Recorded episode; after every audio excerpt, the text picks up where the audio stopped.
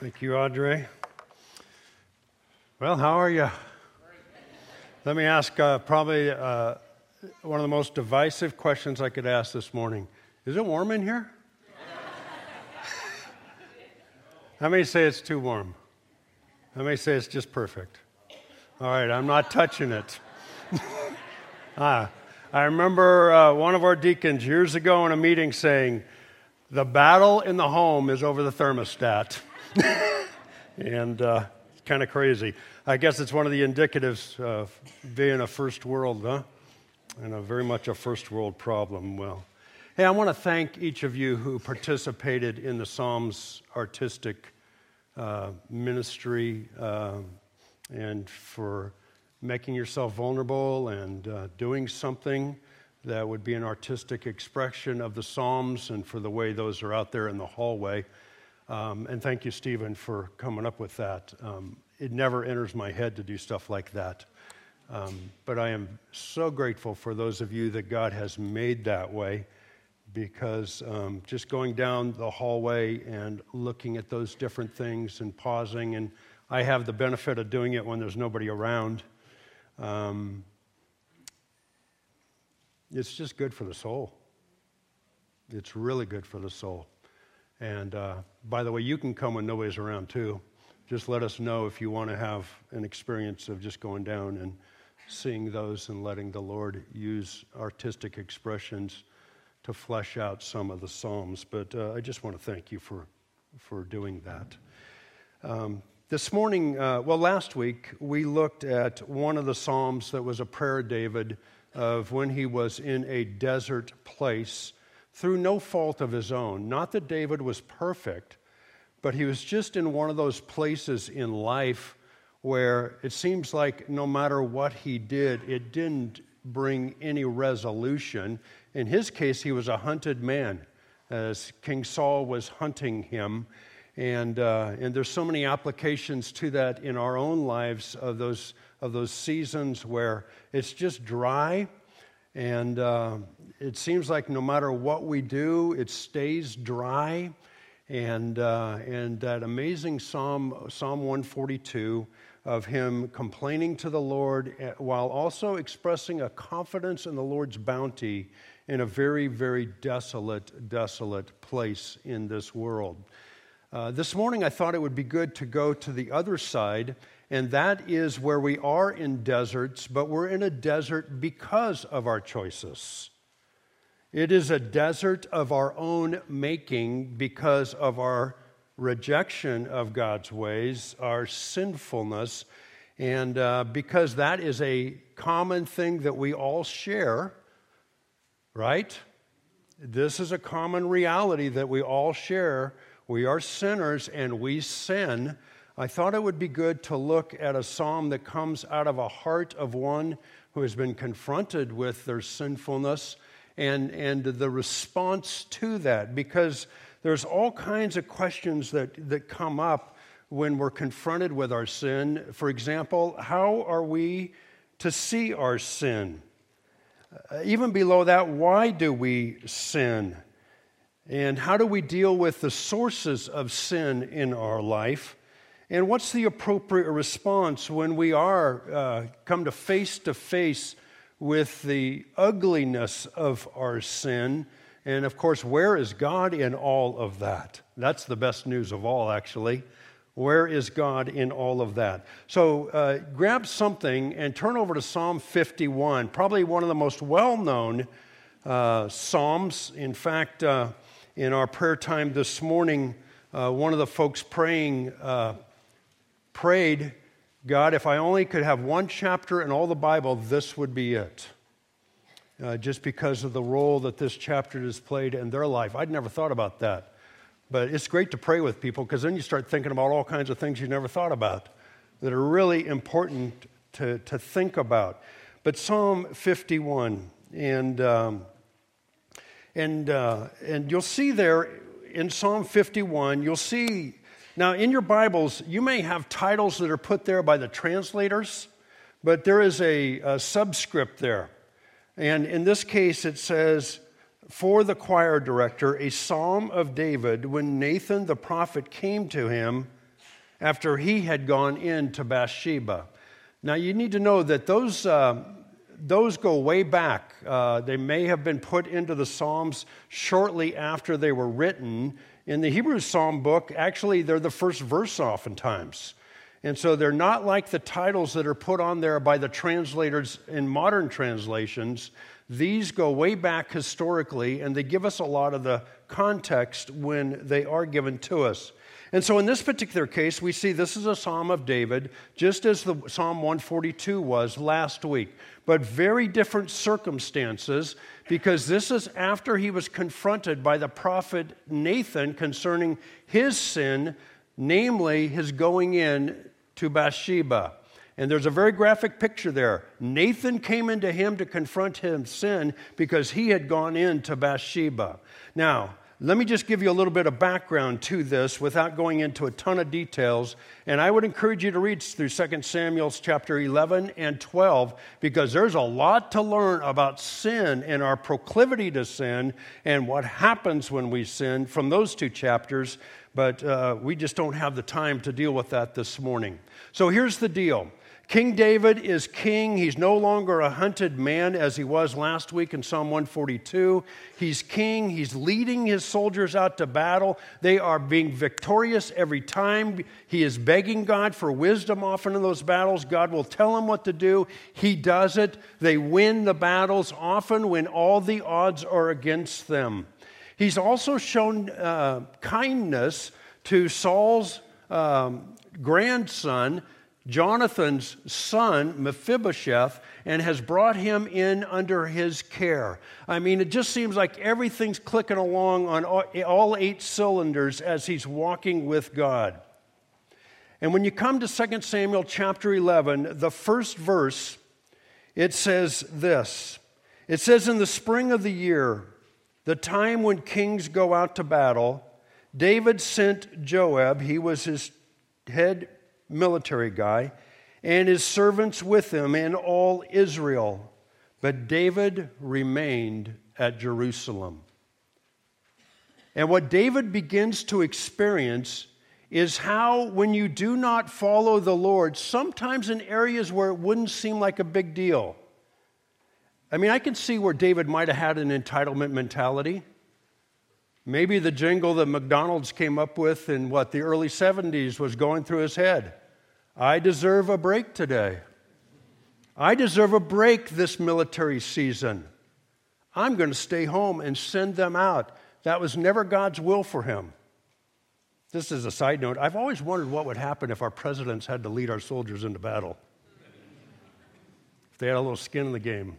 You ever wonder how that might change things? Anyway, that's a whole other subject. He may have very well had a sense of entitlement and he stayed home when he should have gone out. And, and, and he makes himself susceptible then to a further decline into other sins that get more grievous at each level. So he's out on his roof one day, night, I don't know what it was. He looks down onto another rooftop and there is a woman bathing. Rather than turning away, he watches. He likes what he sees, he's king. He sends some people to find out who she is, finds out that it's Bathsheba. She's the wife of Uriah. Uriah is one of his choice 70 men. This would be like the president's own. That doesn't stop him. A man who had fought with him and stuck up with, for him and protected him. He sends for Bathsheba. She comes. He goes into her. She conceives. Rather than owning up to his sin, he begins a cover up. He sends for Uriah to come back from the battlefront. Uriah comes back from the battlefront. He says, Uriah, go down and spend some time with your wife. Uriah says, uh, No, King David. Joab the commander and all my fellow soldiers and the Ark of the Covenant are sleeping under the stars. I'm not going to take advantage of this situation and enjoy things they can't enjoy. So he sleeps outside the door. Well, David realizes that here's a man of great integrity and character. And so, seemingly the next night or sometime pretty quickly after that, he has him at his dinner table and he gets him drunk with alcohol. And he's hoping that in his intoxicated state, with his spiritual and character senses numbed, that he would go down and that the cover up would be complete. Uriah has character, no matter how intoxicated he is, he does not go down. And so David realizes that this isn't going to work, and so he sends Uriah back to the battlefront. And Uriah carries a note with him. He doesn't know what is in this note, but this note is a note to Joab, the commander, and giving instructions to put Uriah right up in the front. And when the battle is intense, everybody to back away so Uriah will be put to death. Joab does that. And, Yo- and Uriah is killed.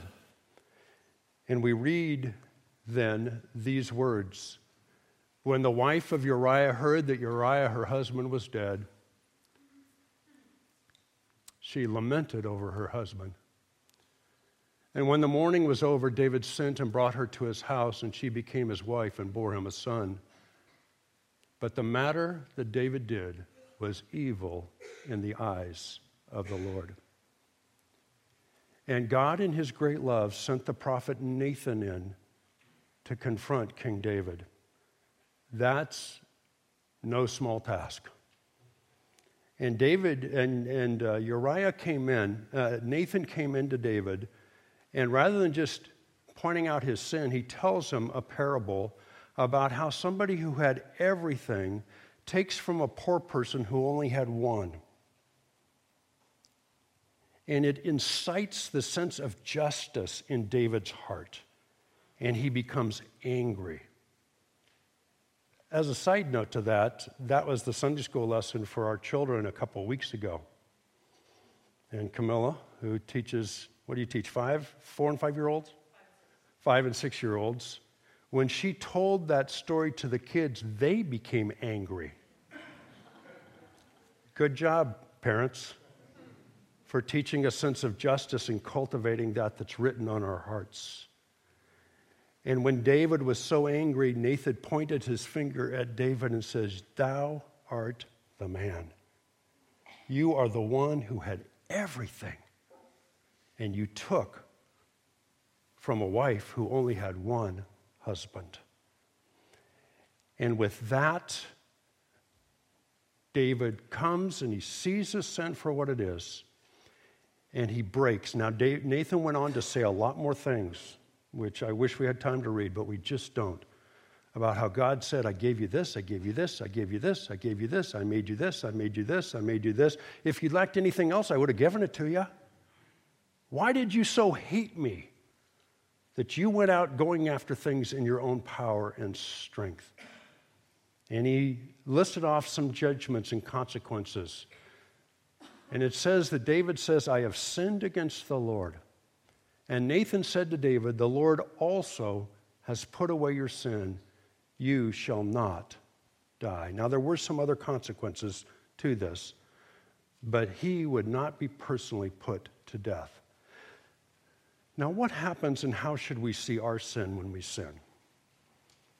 And where is God in all of this?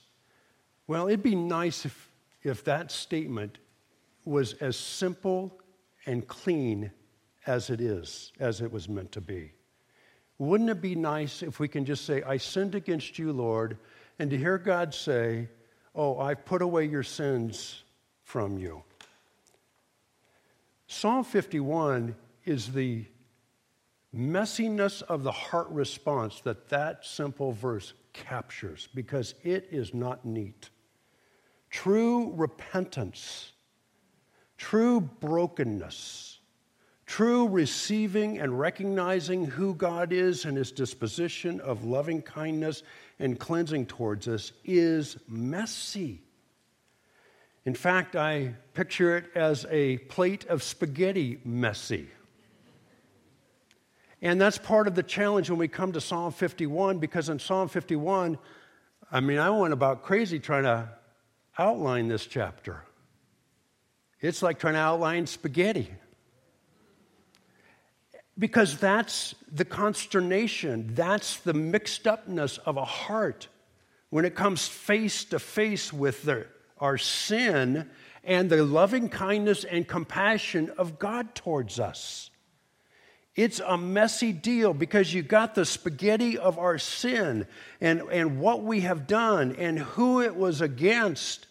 And then you got kind of the meat sauce of God's loving kindness and his compassion.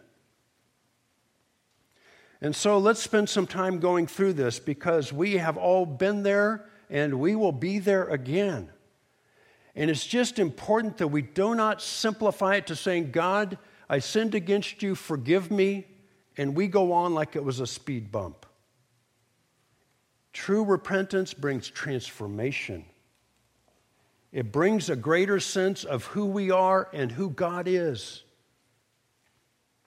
And David is experiencing that as he goes through Psalm 51. Now, I'm just going to read through the verse, first six verses, and, uh, and we're going to look at those because actually that kind of captures the main chunks of this, and then the rest of it's just kind of the spaghetti mess of what flows out of David's heart.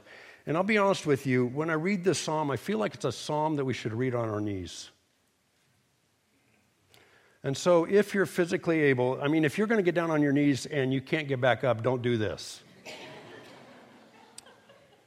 but if, if it would be good for you to just get on your knees, would you just join me there and let me read the first six verses?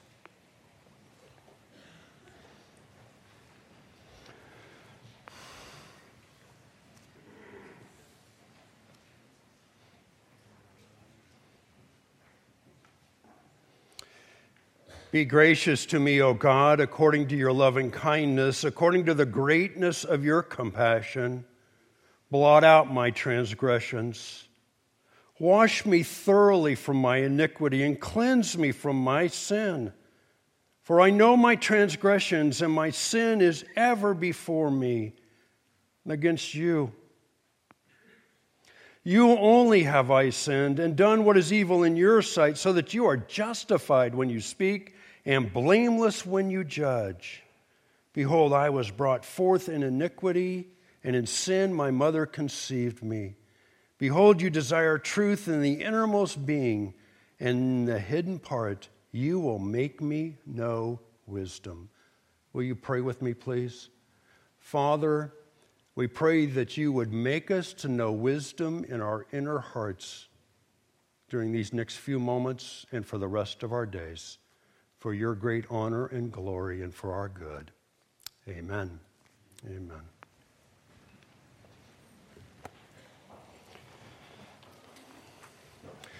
There's two main parts of what is going on here, um, and let me just put them up here so that you'll kind of see what they are. You can see very clearly that David owns his sin uh, in these first few verses, and, and when he owns his sin, he, he becomes very desperate in his need for God, and that's because he understands God is a God who loves sinners. Now, if you have a view of you got to be perfect before you come to God, you're not going to get desperate for God, you're going to run from God.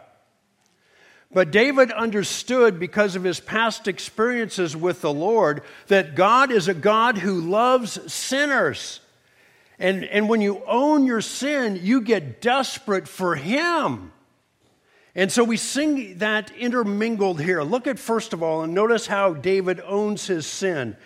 We see, first of all, that there are four different words that he uses to describe his sin. Not one word will capture it. In fact, probably every word he knows for sin, he uses it here. He calls it my transgressions at the end of verse 1.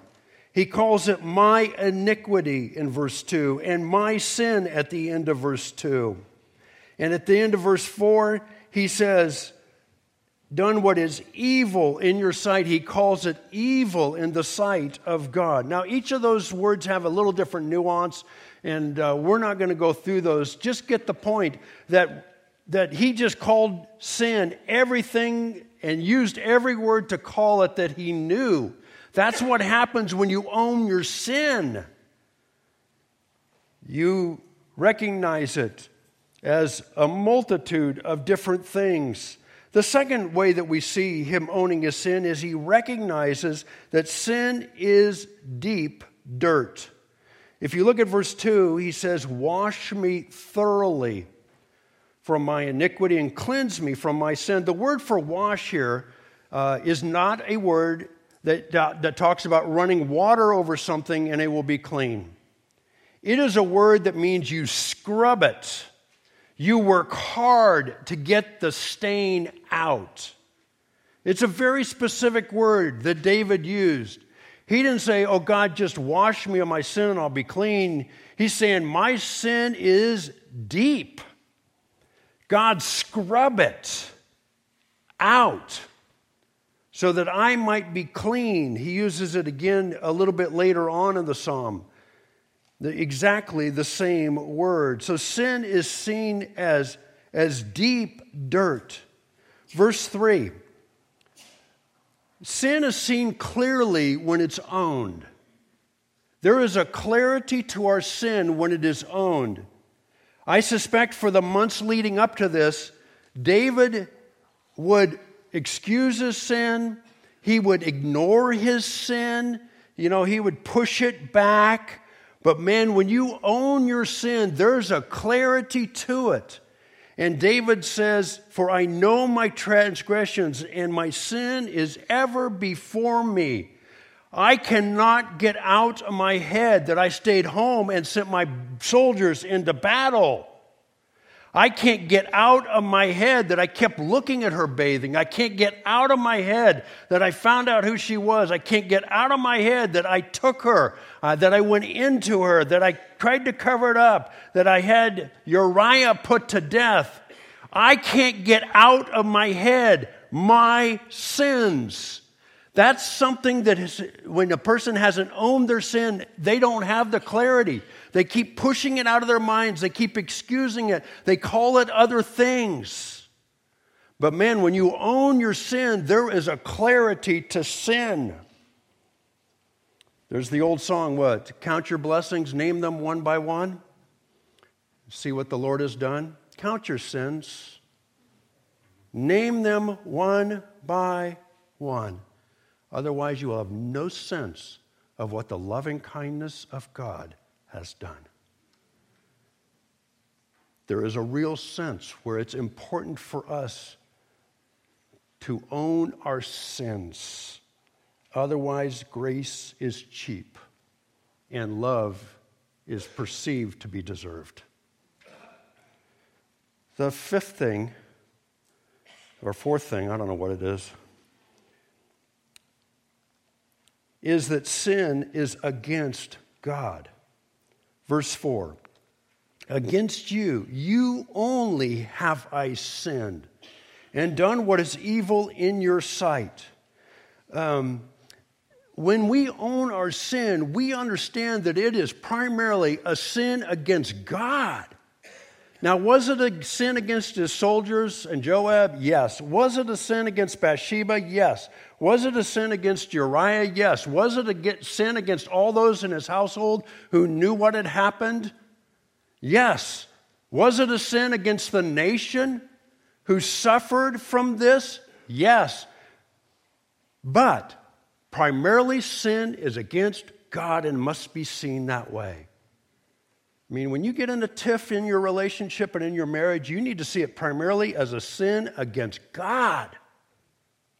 That changes a lot of things, right? Because, I mean, the person you got in the tiff with, they're not perfect. But what about him? Wouldn't he have given you the patience? Yes. Wouldn't he have been kind? Yes. Wouldn't he have given words that would build up? Yes. And so when we own our sin, there's a real clarity that, oh God, you I sinned against.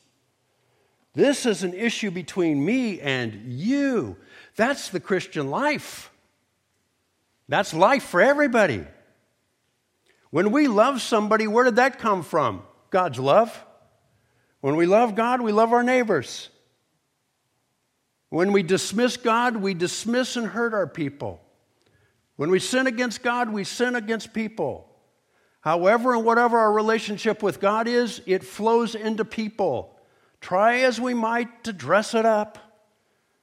David continued to rule as king. He had the same position, but he was not the same leader. And so there's a real sense and understanding that our sin is first and foremost against God. Joseph understood this. Remember Joseph?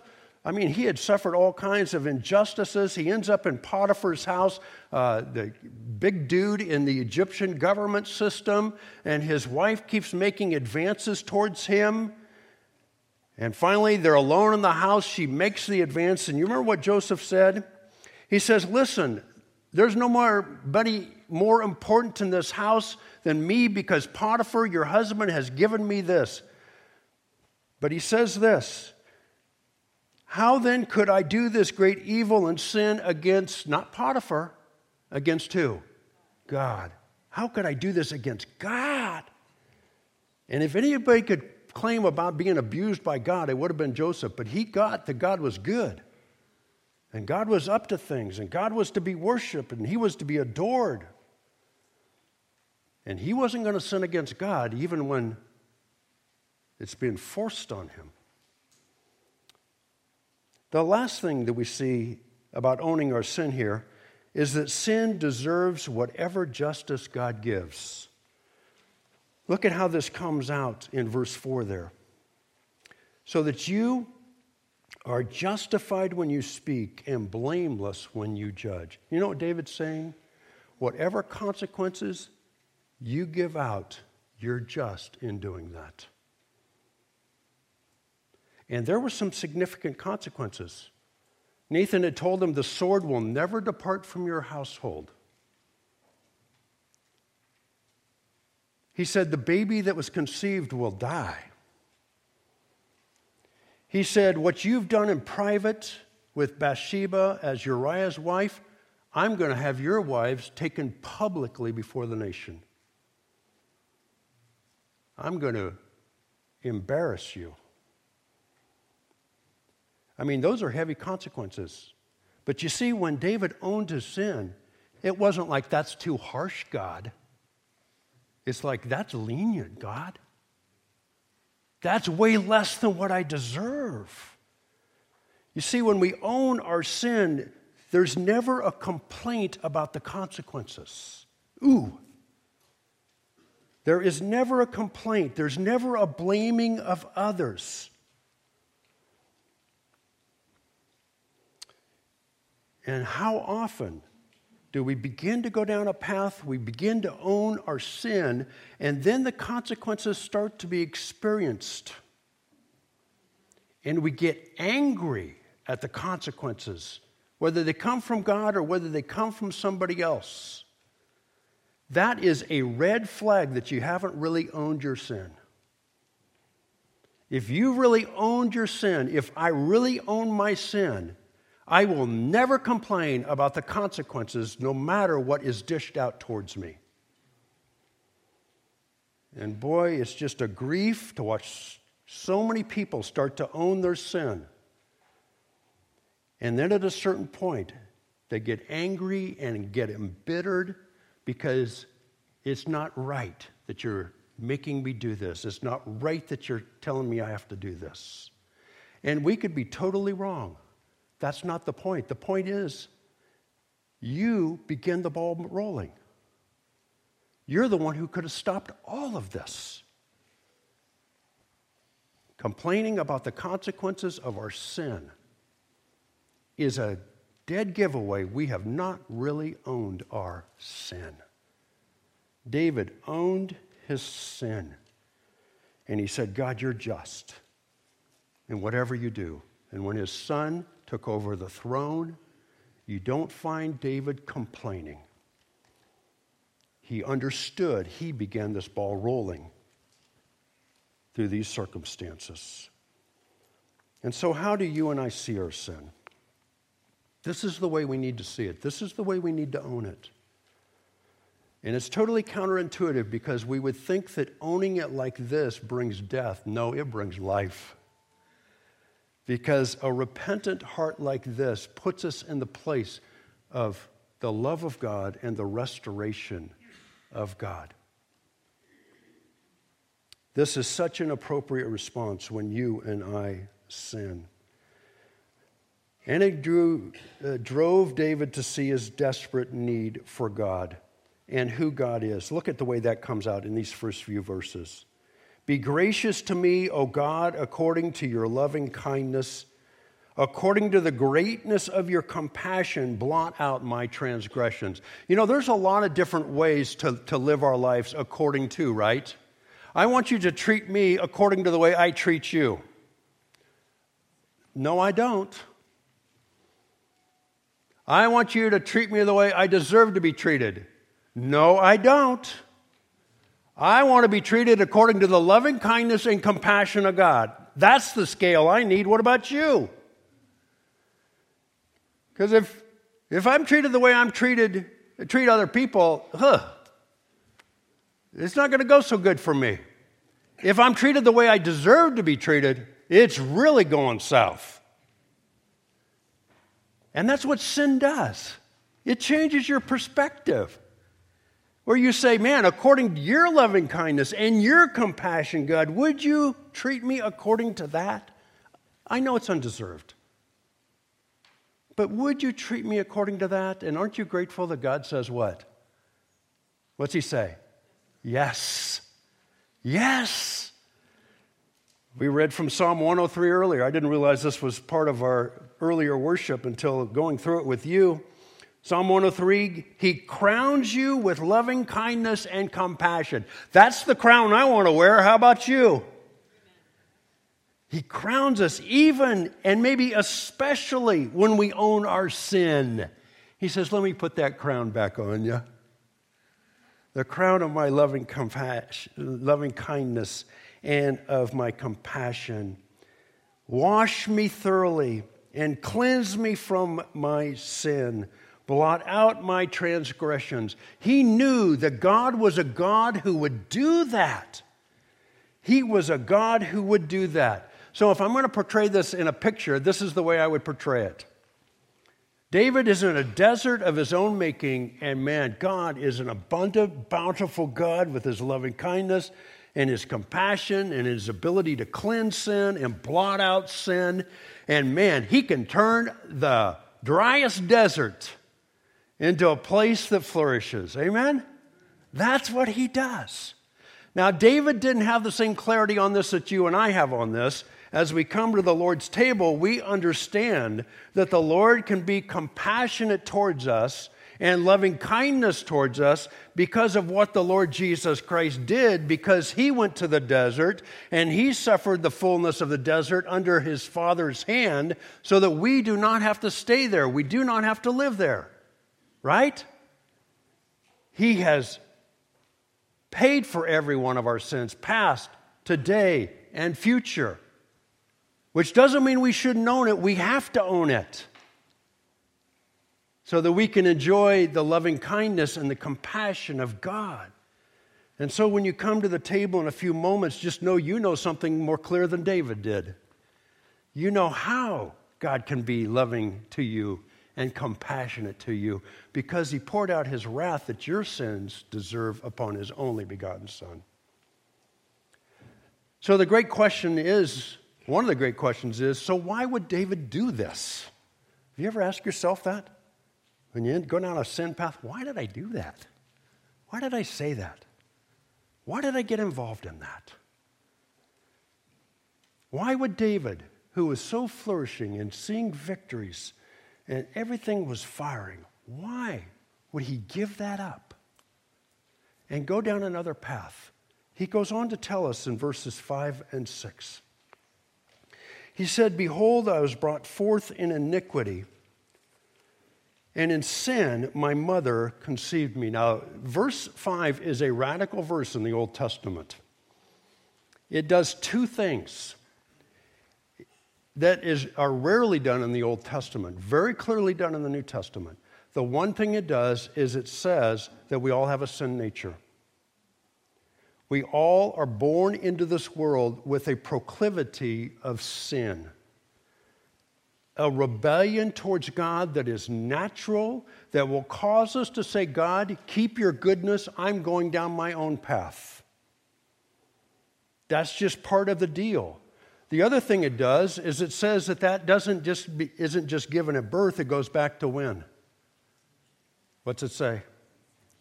conception. When does life begin? Conception. The problem also begins there, too, though. And so David makes it very clear why did I have an enablement mentality, or a, a, a, mentality that I deserve to break? Entitlement mentality? Ugh, it's there in my heart. It's there in my heart. Why did I keep looking at her? Oh, it's right there in my heart. Why did I try to cover it up? Oh, it's right there in my heart. And so David owns the sinfulness of his own heart. Have you owned the sinfulness of your own heart? It's really important that you do. And everything, I shouldn't say everything, a lot of things in our culture tell us that we are good people until other things happen to us, and that makes us bad. David said, No, I can't blame anybody. This came right out of my heart. It so disturbs me that so much of our counseling today is to blame other people for our sinfulness. So much Christian counseling today will say, oh, well, you're involved in that sinful activity because of the way you were raised, or because of this, or because of that. Now, it's helpful to understand how sin may be encouraged by those circumstances, because it can be encouraged. But until a person owns that it came from their own sinful heart, there is no appreciation for the love of God and what he can do in the heart. It is a deceptive means that keeps the glory and honor upon people and robs God of the glory that he deserves. David owned the own sinfulness of his heart with these very words. And he goes on in verse 6 and says, Behold, notice, pay attention God, you desire truth in the innermost being. God, you're a God who works in the innermost being. And this is the greatest promise of all, right there in the last part of verse 6, man. I'd underline this, square it, exclamation point. And in the hidden part, you will make me know wisdom. God, you will work in that very place out of which all this junk comes. You will make me to know wisdom in the inner core of my heart because you desire truth in the innermost part of my heart.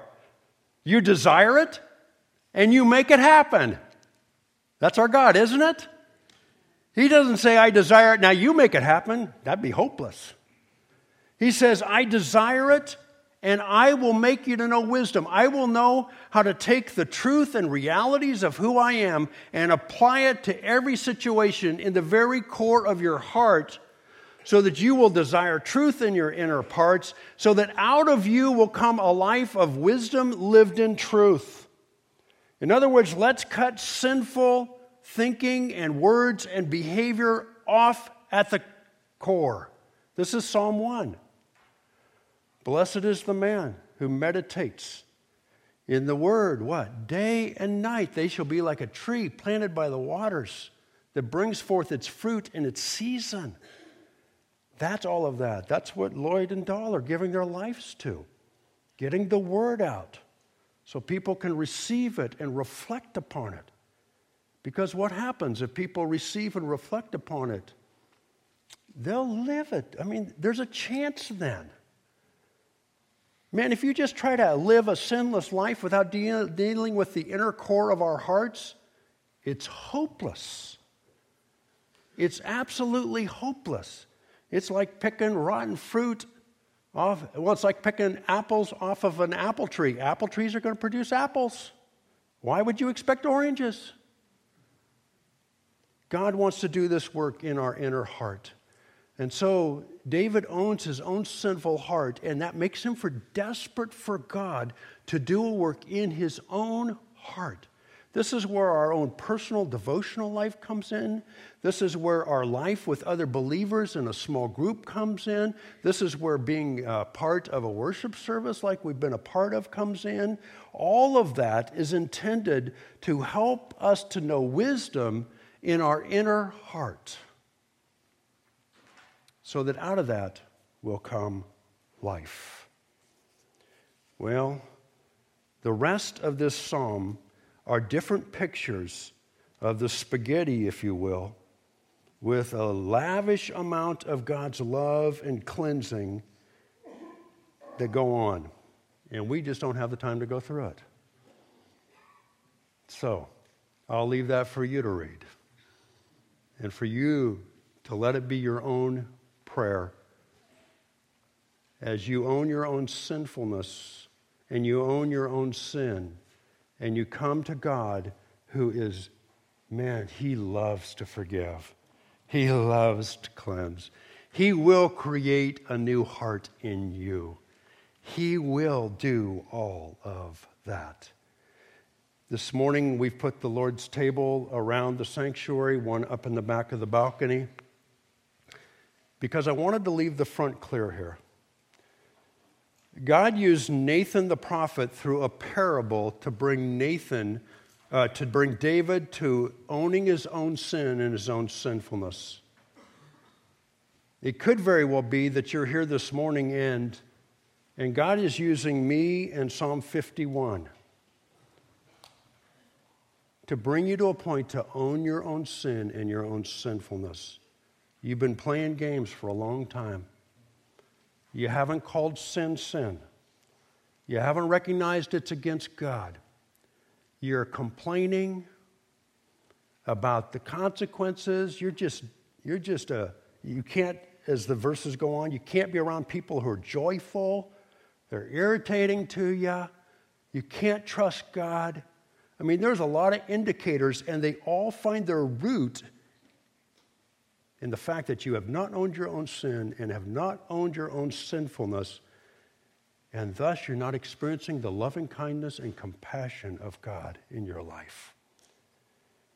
And the Lord's Supper table is a time to remember the loving kindness and compassion of the Lord and to come clean, to own your sin and your sinfulness.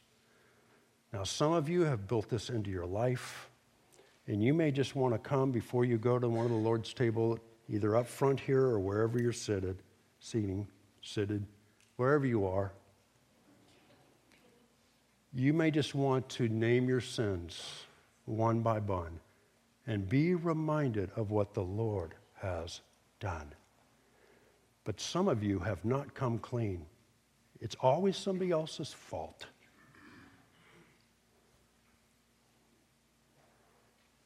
No, it's not. Own your sin, own your sinfulness, and let the Lord cleanse you and love on you. So let me pray. Spirit of God, thank you that you desire truth in the innermost hearts. We ask you to give that wisdom. We thank you for your faithfulness. And now we just trust you to shepherd each one of us individually as we come and respond to your invitation to partake of the reminders of how your body was given and broken to pay for our sins, and of this cup that is the new covenant in your blood, which means we will only know the loving kindness and compassion of the Father. And so, Lord, I just want to pray for everyone who has not owned their sin and sinfulness, today would be the breakthrough. And for those of us who have, and as best we know, we're fine, remind us of our sins and sinfulness that we might partake in gratefulness to you for who you are, a God who loves sinners. Thank you for your work in our midst. And so you come as you would feel that the Spirit would want you to come, either down front to kneel in your pew And then you go to the Lord's Supper table based upon his invitation to partake of this reminder of his great love for you. And so you feel free to come and respond to the Spirit.